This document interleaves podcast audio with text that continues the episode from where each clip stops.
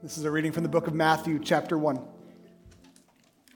This is how the birth of Jesus, the Messiah, came about. His mother Mary was pledged to be married to Joseph, but before they came together, she was found to be pregnant through the Holy Spirit.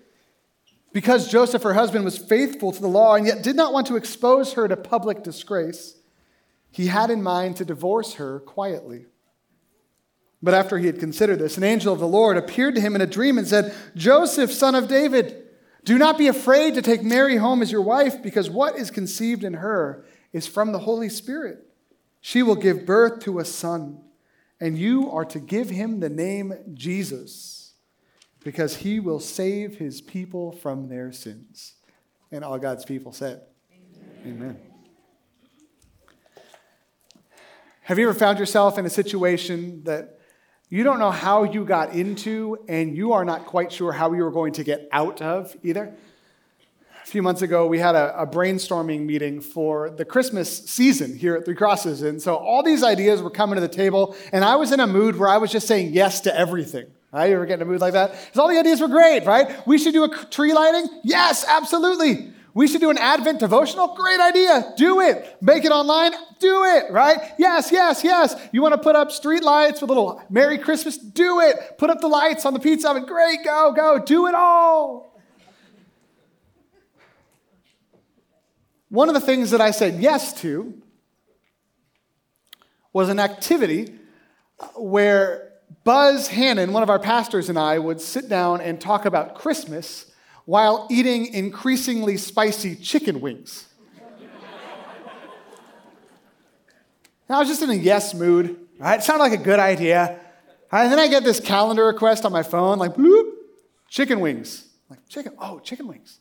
We had a staff Christmas lunch. Then afterwards, we're gonna go back and do this little activity, like fun little team building exercise. And I'm looking on the calendar request. There's all these names on it, right? So I, I talked to David, who was planning the whole thing. I'm like, David, what, what are all these names for? He said, Oh, well, this seems like it'll be a fun thing to invite a bunch of our staff to to watch. Like, yeah, absolutely. Let's do it, right? I started getting nervous. I'm like, Tell me about these chicken wings. Like, I like chicken wings. Like, how spicy are they? He's like, Well, it's just increasingly spicy wings, right? So the first one, it's sriracha. He's like, he gets all technical. It's like, it's 2,000 Scoville units. Oh, oh, okay. Very good. So the next one's this like truffle hot sauce. It's 3,000 Scoville units. So just 50% hotter than sriracha. I'm like, well, I can handle sriracha. I eat it all the time. We'll be good. I'm like, what about the last two? And he pauses.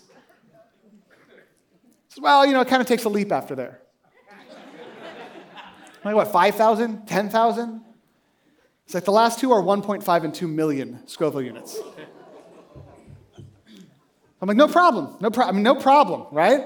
I remember like Pastor Larry rappelled from the ceiling. Remember that? Like he was in the dunk tank, right? If Larry can, I can eat a chicken wing, no problem, right? It'll be fun. Our staff will love it, right? And so I, I show up in this little room and I'm sweating already. And I brought like my milk and my yogurt to like make it like not as spicy. And and I open the door, and Buzz is sitting there. There's like three cameras set up, all these lights, all these staff people, and these wings on the table. And this is like one minute of, of what, what I experienced. Question's getting real hot real quick. It's getting fiery like a furnace. Is there a question about the fiery furnace in there? This is not fun. Welcome to Hot Theology. This is the show where I interview pastors over ridiculously spicy chicken wings. Danny, how would you say you are with spicy food? I am, I like spicy food. I've lost, literally lost sleep over this. Meeting it. I would touch my lips. Oh, it's getting hotter and hotter through. I resign. I move back. That is so hot. Why are we doing this?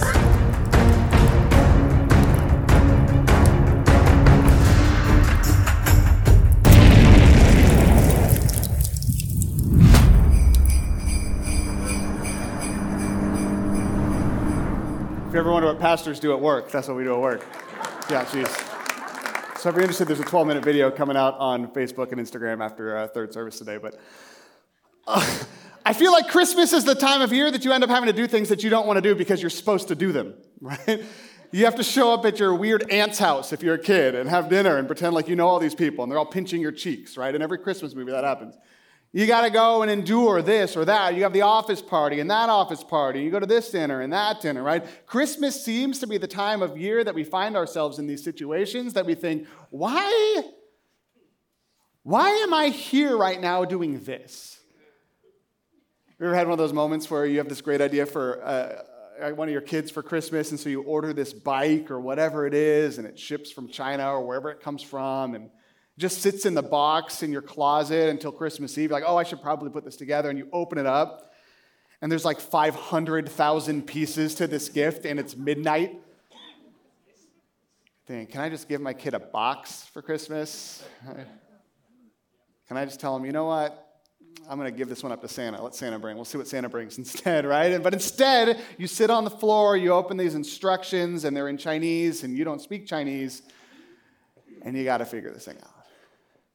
And last week, uh, as we started diving a little more deeply into the Christmas story, we realized that part of what Christmas has been since the very beginning is people finding themselves in very difficult situations that make no logical sense. And we have Mary, who's this young girl, blindsided by the grace of God, and God says, You're about to be pregnant with my baby. And she's like, Oh, okay, whatever you say, God. We talk about Elizabeth, who's been barren, Zechariah, who's not been able to have children, and the angel shows up and says, In your old age, I'm going to provide a child for you. And Zechariah has to wrestle with the depths of his discouragement historically against God in that moment and think, okay, this is where we are now. And along the way, we started talking about the fact that in Christmas time, a lot of us, for some reason, end up going through these seasons that we're just thinking, I don't want to be in this season right now. I don't want to be going through this hard time in my family right now. I don't want to be planning a memorial service. It's Christmas. I don't want to be grieving right now. I don't want to experience this holiday without that loved one we had with us last year. I just, I don't want to do Christmas this year. And some of us are in that exact scenario where we think, I, I don't know how I got into all this, and I don't know how I'm going to get out, but here's where I am. And everyone's singing Christmas songs and being merry. And I just want to go take a nap and wake up in January. And as I read these stories, my heart goes out to someone like Joseph. Right? Joseph hears this news that his fiancee is pregnant. And he knows beyond a shadow of a doubt that it's not his child that's going to be born from Mary's womb. And so he's got this complicated wrestling match going on in his own soul, and he has to discover in this text what's he going to do? What is he, what pathway is he going to walk down when the cards that God has dealt him don't, don't seem at any level to be what he ever anticipated? He's reaping what someone else has sown. He's, he's got to figure out what a godly man's supposed to do in a situation like that. Know, the question that I want to wrestle with today, and if you're taking notes, you can write down this question is what does godliness look like when life gets complicated? What does it mean? Think about the scenario that you're in, or your friend's in, or you're trying to coach someone through, and you're trying to help them do something godly, make the right decision, but life is so complicated, it's not black and white. You look at the instruction manual, and it's in Chinese, right? You don't understand what to do in this scenario. So that's the question we're going to ask as we look at Joseph's story in Matthew chapter 1. If you haven't turned there, you can turn there now. We're going to be in Matthew chapter 1 this morning.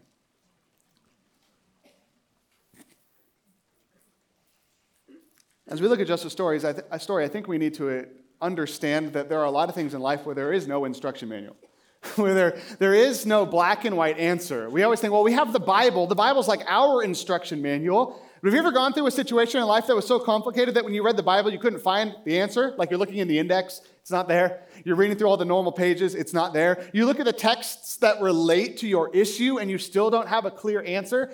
That happens. And I have to feel that that's how Joseph felt when he hears word of what's happened to his fiancee, Mary. In those times, the way that marriage worked was not now like now where you date and then you find someone and you get engaged and you wait like 75 years or whatever it is and you get married. Back then, marriage was this thing where your parents kind of brokered the deal and they figured it out. They signed the contract. Now you're legally engaged to be married and you're waiting until the preparations are done so you can step into the formal agreement. And so, in the midst of these contracts, right, he's, he's already signed it. The parents have made the deal. He's engaged to this woman. Marriage is coming. He receives word that something has happened in his fiance's life that would be terrifying to anyone who's engaged to someone to hear these news. And this is how Matthew says it it says, This is the way that the birth of Jesus the Messiah came about. Jesus' mother Mary was pledged to be married to Joseph, but before they came together, she was found to be pregnant through the Holy Spirit. There are like seven layers of complicated things happening in this one verse. I'm trying to imagine what it would be like to be Joseph before the angel has told him what's happening, trying to wrestle with that. I'm trying to imagine what it would be like to be Joseph after the angel tells him what's happening to wrestle with that. He's got to go to his parents and say, Mom, Dad, I got some news about my fiance. She's pregnant. No, it's not mine. It's not mine. No, trust me, it's not mine. I can tell you for sure it's not mine. And I was gonna divorce her, right? I was gonna break the contract, but I was thinking, I had this dream last night, and in my dream, an angel showed up and told me it was God's baby and I should keep it and raise it as my own, and it's gonna be amazing. So I think we're gonna stay together and let it all work out. Like, what would you do if your 15 year old told you that? Hey, my girlfriend's pregnant. It's not my baby, but I had a dream, and, and an angel told me it was God's baby, so we're just gonna stick with it, get married, see what happens. You're like, I don't think that's what you're supposed to do. Like, God told me. It's like, I don't care what God told you. God didn't tell me, and I'm your parent. Get out of here, right? That's, this is the real story that Joseph has to wrestle through is he's got these uncharted waters to wade through in his life. He's just blindsided by this news. And there are a lot of situations in our lives that we have to make a really hard decision, and it's really hard to know what the godly thing is to do. I don't know if you've had a situation like this, but imagine you have an adult child who's been struggling with addiction for a long, long time. And you've gone through those seasons where you've tried to give them love. You've gone through the seasons where you've tried to give them comfort. You've tried those seasons where you've tried to yell at them, right? You've tried everything, right? But they keep cycling through the same issue over and over and over again. And you get to these places and you think, is it time for me to demonstrate the tough love? Do I have you hit rock bottom? Do I just keep bringing you in? Or is that enabling you, right? And you're wrestling through all this, and all your friends have different input. And you have no idea what to do. And so you go to the scriptures, and the scriptures say you should love people, but then the scriptures talk about discipline and parenting. And there are so many ways you can spin this, and all you want is for your kid to have a healthy life. But You have no idea what God is calling you to do in this moment. You know, last week we talked about some of us that are walking through really hard situations. You've got someone that you love who's betrayed you deeply. And you know the Bible talks about forgiveness. You know, the Bible talks about reconciliation. You know, the Bible talks about all these different things. But when you look at that through the lens of your own scenario, you realize that's a lot more complicated than you used to think when you gave other people advice about the same thing. How do you forgive someone who's not sorry? How do you confront someone who's just blind to the whole thing that they're caught up in? What does reconciliation look like when the person's still actively rebelling against God and you and they won't listen to reason? And so the Bible tells you what to do. But now you got to wrestle with well, how do I apply the Bible to my own scenario about, about this? You got a friend doing something stupid. You try to confront your friend, and it blows up in your face. And they, they say, You're not my friend if you're going to tell me what to do with my life. You're like, Whoa, man, like you're destroying yourself. You're destroying your family. You're destroying your community. And it turns into this thing. And now you're wondering, do I settle back in and say, Hey, I'm sorry. I just want to be your friend. Let's be friends again? Or do you hold your ground? Do you stop being friends with them? Do you change your approach? What do you do? Sometimes life is real complicated. And the Bible gives us these principles that help us navigate how to make godly decisions. But sometimes the Bible doesn't speak explicitly to the complicated scenario that you're facing. And the Bible doesn't say a lot about what to do when your fiance is pregnant with the Holy Spirit's baby. And so Joseph's in that same boat. And he's wrestling I love how Matthew draws out. He considers these things. He, he's a normal human being. he has to wrestle with all the options. We know that he's a godly man. And there's a lot of things that he could do in this scenario and still be a godly man. Right? He's probably not going to be the guy who, who destroys his fiance. He's probably not going to be the guy who tries to cover the whole thing up or terminates the pregnancy. He's not going to be that guy, but I mean, the Bible says that if someone is caught in a relationship, like an adulterous relationship, there are some, some big things you can do. Mary could be killed, she could be exorcised from her community. He could just pretend like nothing ever happened, right? Joseph could play the martyr and be like, let's not talk about this. We'll pretend like it's my baby. I'll raise it as my own. We'll take the shame, right? He could do that. Matthew says that as Joseph considers it, he says, because Joseph, Mary's husband, was, a faith, was faithful to the law and yet did not want to expose Mary to public disgrace, he had in mind to divorce her quietly. I love the way, I love everything about this verse. It's like, he, this is what he had in mind, right? There's no rule book. I think I'm going to do it this way. And what we see as we look at, at this verse 19 here is is three, three or four different ways that Joseph is processing this as someone who is trying to honor God. And I want to draw these things out because if you are dealing with a scenario that's really hard in your life, I think these are three principles that you can apply to your own life. Number one, we see that Joseph in this verse is a godly man. That's where it starts. He's a righteous man, he's faithful to the law, he wants to do the right thing. Right? If you're in a situation that's complicated, start with that. Right? What's the right thing? What does God say to do? What does the word say about that? What principles from the scripture is going to draw out? Start with godliness. Right? Don't run away from the Bible and say, I'm going to figure this one out. Don't go rogue, right? If you're about to go rogue, don't. Start with this. He was godly. Do the right thing. Do the godly thing. But doing the right thing, doing the godly thing was not black and white for Joseph. And so, one thing I also notice about his processing is he was godly, but he was not dogmatic. And I think there's a lot of godly, righteous people out there that when someone sins, they look to all those judgment passages in the Bible and want to call down judgment on the people that have wronged them. Joseph's a godly guy, but at the same time, he's not the guy who says, Well, the scripture says she should be murdered, so let's murder her, let's get it over with, right? He was godly, but he was processing. He wasn't dogmatic. And the third thing, which I, I was really struck with as I looked at Joseph's story this week, is that he wanted to respond in a way that preserved Mary's dignity as much as possible. there's a lot of godly options Joseph could have taken. The have my fiance killed, make a public spectacle option. The like, let's just break this thing off and let everyone know that I did nothing wrong option. But Matthew draws out that Joseph, because he was faithful to the law, and yet did not want to expose Mary to public disgrace, he wanted to navigate the situation in a way that was faithful to God's law, but preserved Mary's dignity as much as possible, which I think is beautiful. And if you're wrestling with an issue in your life, that's a, a, trifecta that you can lean into. Do the godly thing, don't do the dogmatic, angry, religious thing. Think about how do I do the right thing in the way that preserves the dignity even of the offending party? In Joseph's mind, Mary had cheated on him. It's like, you know what? She cheated on me, but I'm going to navigate this in a way that's quiet. She'll have to stand before God for her own thing, whatever it is, but I'm not going to make a spectacle out of her. It's God's job to judge, not mine. Let's just break this thing off, move on with our lives, and do it humbly.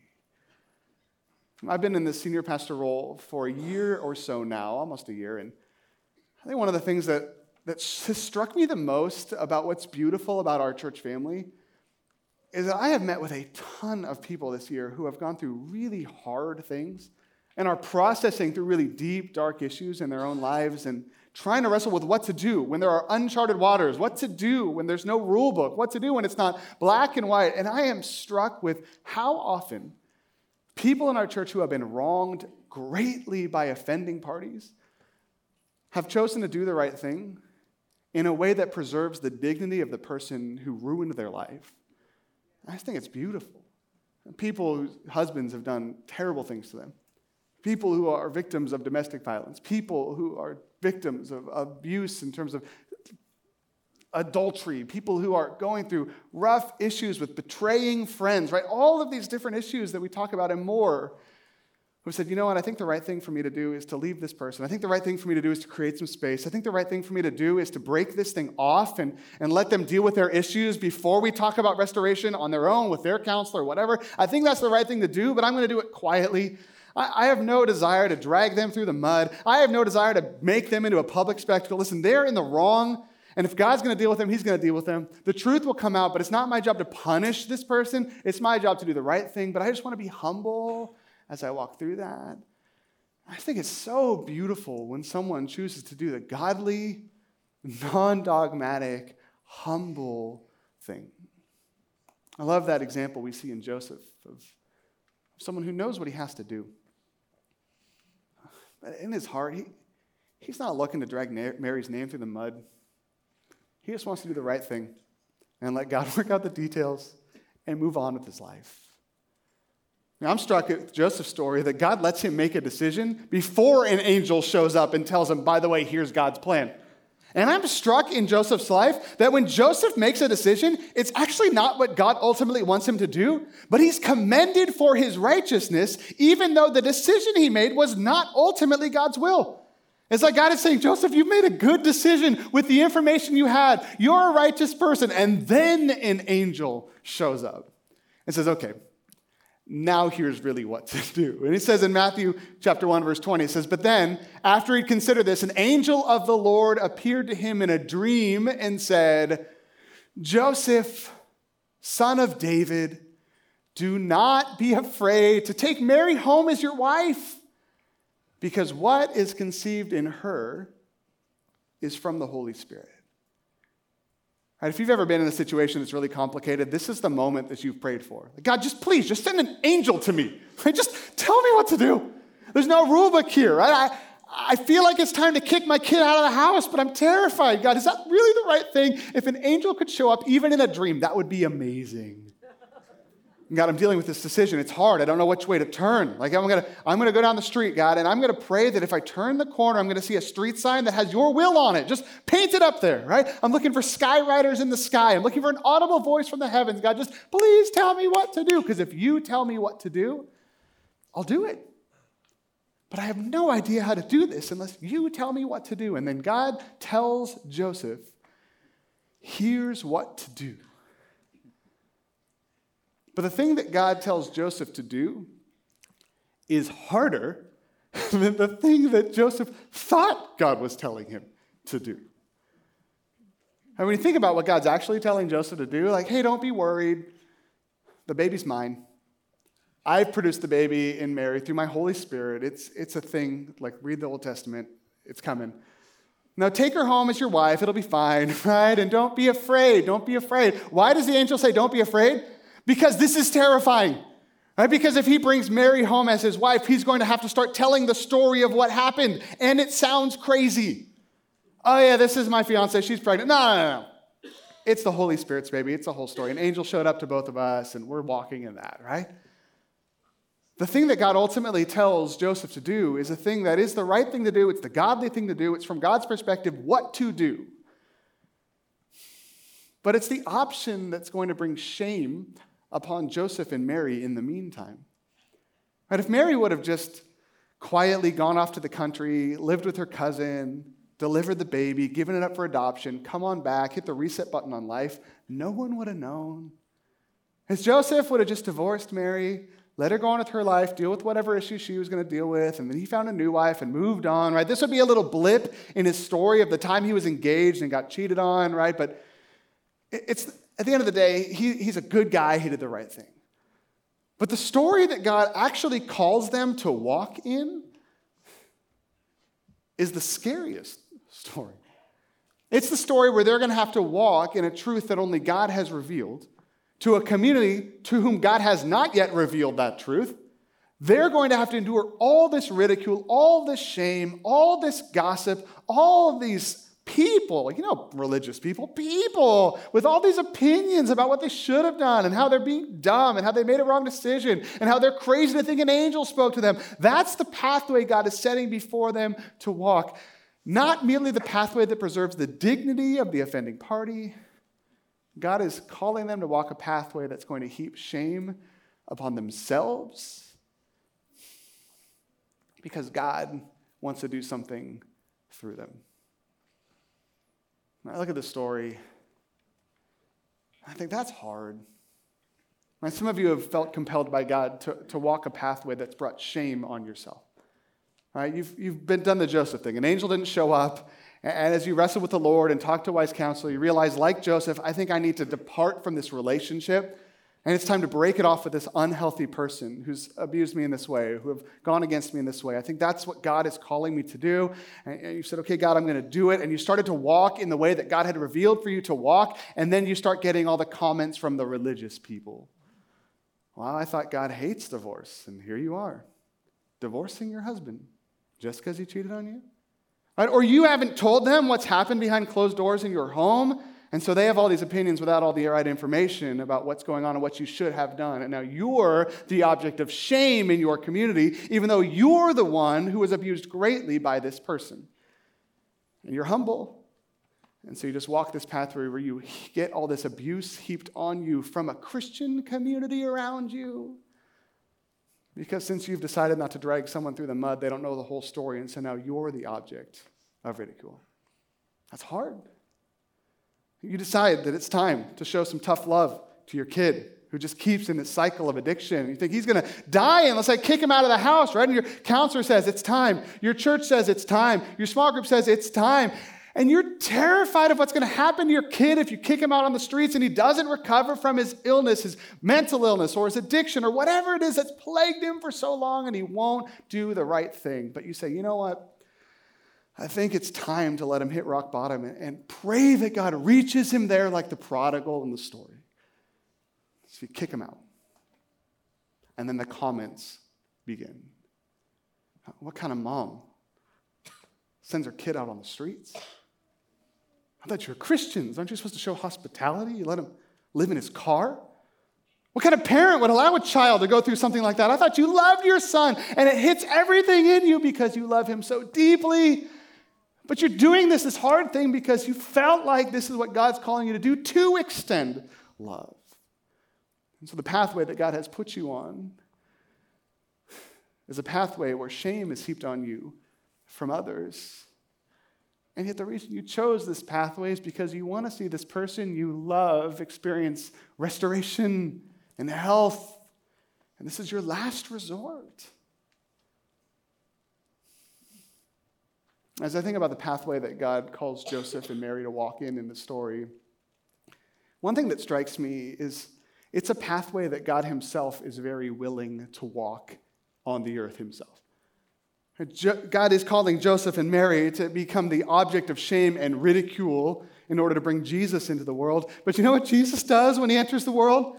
He becomes himself the object of shame and ridicule and hatred. Everyone hurls insults at him. Everyone tries to take him down. Everyone tells him that he's doing the wrong thing. Everyone tells him that he's crazy. Everyone calls him a heretic. Everyone turns on him and puts him to death on a cross. And yet Jesus came to this earth to receive shame and ridicule from everyone so that he might redeem them through his obedience to the Father. I think when I, one of the biggest things I learned in this story is that one of the godliest things a person can do is to be willing to endure shame and ridicule for the redemption of others. And some of the reason that we don't make the hard, good, right decision is because of what kind of reputation we'll gain from our community if we show tough love or if we do this thing that God has compelled us to do. But when you look at God Himself, He models a lifestyle where everyone is heaping abuse and shame on him. And he takes it because he's trying to redeem the people in the world. I, am not saying that it's your lot in life to receive abuse in a dangerous way from someone in your home or, or those kinds of things. What I'm saying is that sometimes it's okay to do like Joseph and walk away from someone, show some tough love to someone, to be willing to do the right thing, to be willing to follow the Lord, even if people who don't know what's going on can heap shame in their ignorance on you. And that's what we see Joseph willing to do, and then that's what we see Joseph commissioned to do as the angel says, okay, now do this, and it's going to be hard for you, but I'm going to bring redemption to the world through the child that you're going to raise. It's a really complicated scenario that Joseph faces, but at the end of the day, as we look at this text, it's, it's relieving to me to see how simple, in a way, Joseph's wrestling match is. As we look at Matthew 1, there's only two finite verbs that Joseph does in this uh, text here. Number one, after considering the options, Joseph resolves to do the right thing. So that's one verb. He resolves. He takes in all this information. There's all these crazy pathways he could take. There's no instruction manual, but he says, you know what? I've thought about it. Here's my resolution. I'm going to divorce Mary quietly. He resolves. That's his one verb. The second verb that we see Joseph walking in is that after hearing from the Lord, he obeys. That's it. Right, those two things are the only things we see Joseph doing in this passage. He finds himself in a complicated situation, considers the options, resolves, and then God shows up. He obeys. And I feel like this can be a very magical way for you to live your life. Right? Complicated situation comes up. Consider your options. Talk to folks in your Christian circles. Talk to a pastor. Talk to your counselor. Talk to the people in your life who God has placed there to help you make wise decisions and then make a resolution. I'm going to do this. And if God ever shows up and says, do this, obey him. Or that's it. Consider the options. Resolve to do the godly thing. When God shows up and speaks, obey him. Do what he says. Some of you are in situations that you feel like are so complicated, but they're not. Because God's word is very clear about what you should do. So skip the top one, just do the second one. Like, oh, I don't know what to do. I love my wife, but I love my mistress too. Okay, that's not complicated. God speaks, you're married, obey him, right? That's a simple one. So, so don't feel like you're in a complicated situation where you're not. But when you're in a complicated situation, consider the options, make a resolution, and when God speaks, whether it's through an angel from heaven or simply through his word, or as a principle out of the gospel message that we believe, obey him. Do what he says and see what he does through the work that he wants to do in your life. And if anyone ever asks you to eat one million Scoville units wings, don't. Don't. Let me pray for us and we'll respond in worship.